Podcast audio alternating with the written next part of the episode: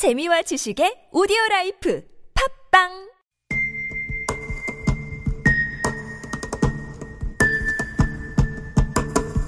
방금 들어온 소포 검찰의 구속영장을 청구했다는 검찰 수사가 속도를 내고 있는데요.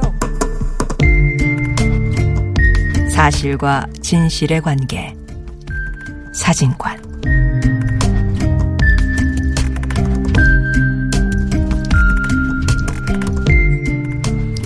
사실이 쌓이면 진실이 저절로 모습을 드러낼까요?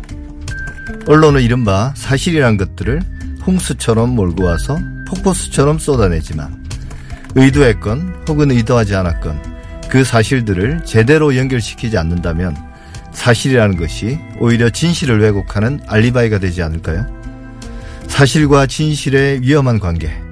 사진관 코너는 사실과 사실의 어떤 관계를 이해해야 진실에 더 다가갈 수 있는지를 고민해 봅니다. 앞으로 정치, 경제, 법률, 환경, 노동 등 각 분야 전문가들을 모시고요. 사실의 진흙탕 속에서 연꽃 같은 진실을 피워내는 법 함께 공부해 보도록 하시죠. 일단 오늘 첫 번째 시간에는 특정 사안에 대한 사실과 진실의 관계를 따지기보다는 현재 이제 언론의 전반적인 문제점을 먼저 진단해 보도록 하겠습니다. 함께 해 주실 분 세명대 저널리즘 스쿨 이봉수 교수님 직접 스튜디오에 모셨습니다. 안녕하십니까? 네, 안녕하세요. 먼저 두 달 넘게 지속된 조국 장관 관련 보도를 좀 말하지 않을 수 없을 것 같은데요. 뭐 우리 사회 정치 문화, 검찰, 언론 그리고 그 삼자의 관계가 좀 적나라하게 드러난 게 아닌가. 일단 그 보도 자체만 놓고 봤을 때 우리 언론에 어떤 문제점이 두드러졌다고 보십니까? 네, 민주언론 시민연합이 그 언론 모니터 보고서를 자주 발표하죠. 네. 그걸 제가 합산해 보니까 지난 팔월 일일부터 조국 장관 자택을 압수수색한 구월 이십사일까지 칠 대 신문과 종편을 포함한 방송이 단독이라고 자랑하면서 보도한 기사만도 사백오십이 건입니다. 사백오십이 건. 네네. 단독이니까 예. 사실 보도라고 가정했을 그렇죠. 때 사백오십 개의 예. 그 사실이 드러난 거네요. 예, 이건 뭐 한국뿐 아니라 세계 언론 역사에서도 유례가 없는 단일 사건, 네. 특종 보도 프레이드다 할 수 있겠는데 그러면 사건의 실체가 어느 정도 드러나야 할 텐데 그렇죠. 지금까지 확실히 밝혀진 건 별로 없습니다. 우선 과잉 보도가 문제이고요. 그것도 주로 검찰이나 야당이 던져주는 파편적인 정보에 의존하고 있다는 게 큰, 더 큰 문제입니다. 피의사실 공표제에도 걸리지만 단편적인 정보는 결국 맥락적으로는 진실과 거리가 먼 가상의 현실을 네. 독자와 시청자들에게 심어줍니다. 진실과 거리가 멀다는 점에서 오보나 다름없는 보도죠. 네. 이 단독 보도 중에 조중동과 종편방송이 보도한 것이 삼백삼십팔 건입니다. 상당히 보수 편향의 정파성을 드러낸 보도라고 할 수 있습니다. 특히 문제가 되는 것은 비판하려는 의지가 너무 강한 나머지 제대로 취재도 하지 않은 채 단편적인 정보를 마구 던져서 그 여백을 독자와 시청자의 상상으로 유추하게 한다는 겁니다. 예, 이런 보도들이 사실 과거 뭐 에스비에스 논두렁식의 보도에 빗대어서 여기 비판하시는 분들도 많던데요. 네. 예. 그 논두렁식의 보도는 검찰 아니면 국정원이 노무현 대통령이 진술하지도 않은 말을 에스비에스에 흘려서 언론 플레이를 한 건데 시청자들의 상상력은 뇌물을 고급시계로 받았다는 확정, 확정을 넘어서 네. 치사하게 증거인멸을 한 파렴치범으로 달리게 돼 있습니다. 이번에 정경심 교수 딸이 집에서 인턴 활동을 했다고 검찰에서 진술했다는 보도가 있었는데 딸은 그런 진술을 한 적이 전혀 없다고 부인했죠. 어제죠. 어제 그러지. 인터뷰에서도 그걸 이제 분명하게 밝히긴 예. 했죠. 그런데도 독자와 시청자들은 그걸 유추해서 아, 인턴 활동도 하지 않고 인턴 수료증을 위조해서 발급했구나 이렇게 생각을 네. 합니다. 사실 인턴 활동이라는 게 업무 성격상 꼬박꼬박 출석할 필요가 없는 것도 많습니다. 자리도 음. 제대로 주지 않는데도 많고요. 대학에서도 삼분의 이만 출석하면 나쁘게 주더라도 네. 학점은 주잖아요. 네. 인과관계를 제대로 보도하지 않으면 악마화하기 쉽습니다. 어, 맥락을 무시한 보도 사례로는 뭐 교수들 시국선언도 들 수 있을 것 같습니다. 네. 보수 성향 교수들은 조국 사태, 진보 성향 교수들은 검찰 개혁이 핵심인데 보수 언론은 조국 사태를 주장하는 교수들을 성향에 관한 설명 없이 전체 교수 사회를 대변하는 것처럼 보도하고 예. 뭐 반대 경우도 마찬가지죠. 정경심 교수 때가 압수수색 들어갔을 때 보수 언론은 국민이 조국 장관의 사태를 촉구하고 있다.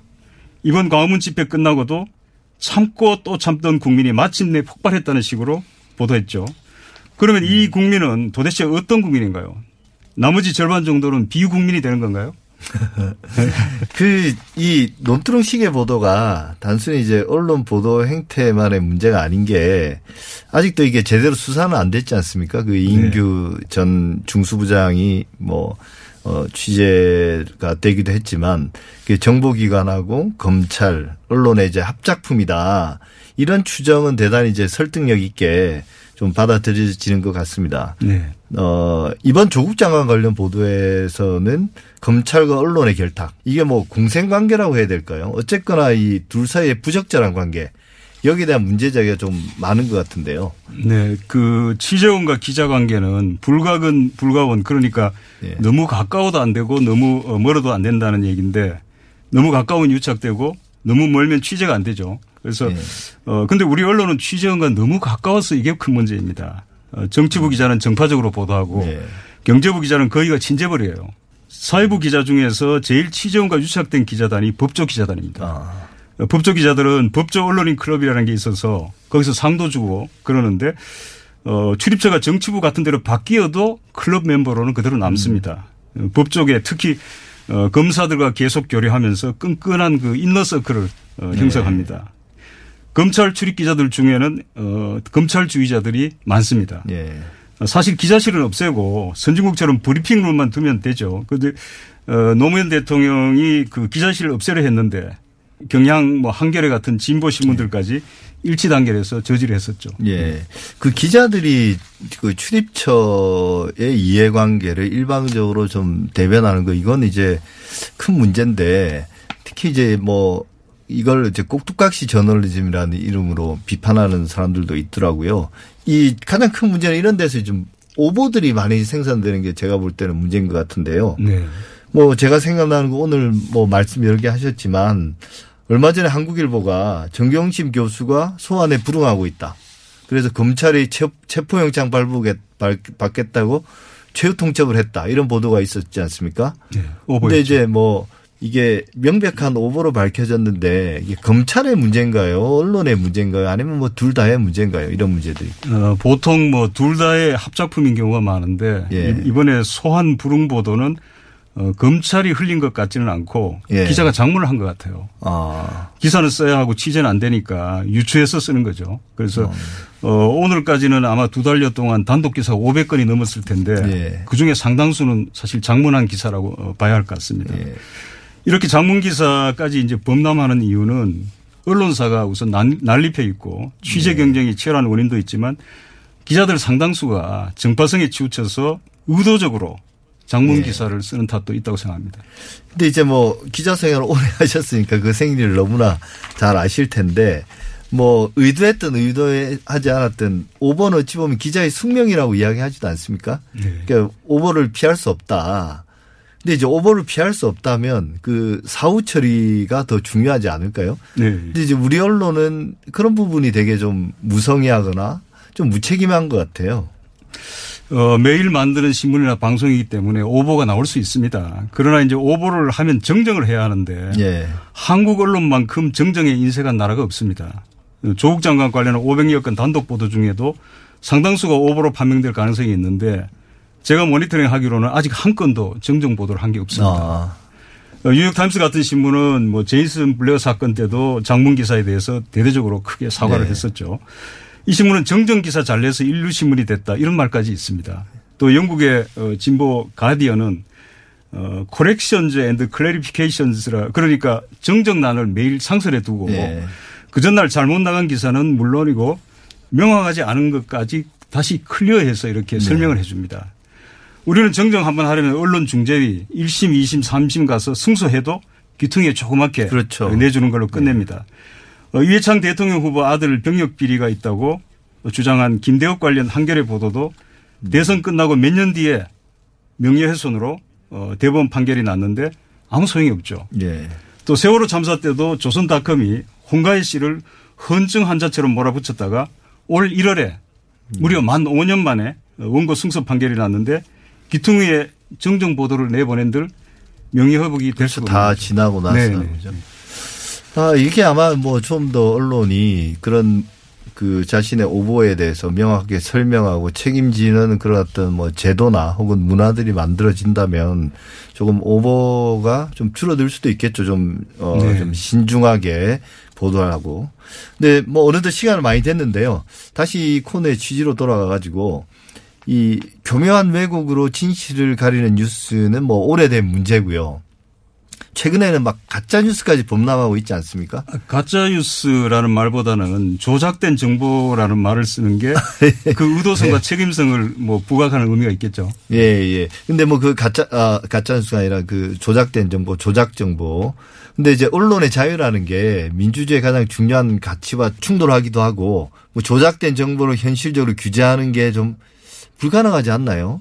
그래서 이 코너는 사실 시청자나 청취자 혹은 독자들이 뉴스에서 올바른 정보, 그다음에 이제 왜곡 조작된 정보를 이 둘을 가려내는 것. 이걸 돕겠다는 취지로 만들어졌는데 교수님께서는 이런 가짜 뉴스라든지 교묘한 조작 문제 이걸 어떻게 해결해야 된다. 너무 지금 심각한 문제는 문제거든요. 예. 어, 서초동과 광화문 두 집회 현장에 다 가봤습니다. 예, 예. 그런데 양쪽 다 언론이 굉장히 순환을 당하고 있더라고요. 예. 자업자득인 측면이 강합니다. 네. 특히 일부 방송사 기자들은 옆에서 구호를 외쳐대는 통에 리포팅을 음. 못할 정도였습니다. 서초동 집회에서는 연단에서 언론개혁 구호를 외치면 군중들의 호응도가 대단히 높았습니다. 그런데 네. 기성 언론은 그걸 전혀 보도조차 하지 않았습니다. 네. 어, 언론 선진국에는 있고 한국에는 없는 것이 실효성 있는 미디어 자체 비평과 미디어 상호 음. 비평입니다.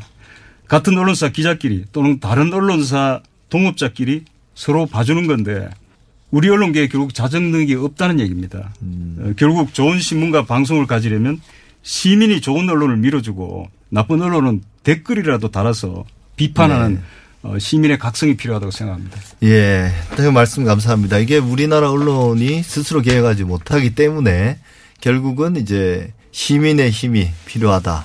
그 말씀이신 거죠, 요지가? 네, 그렇습니다. 예, 예. 세명대 저널리즘 스쿨 이봉수 교수와 함께 우리 언론의 전반적인 문제점 함께 진단해 봤습니다.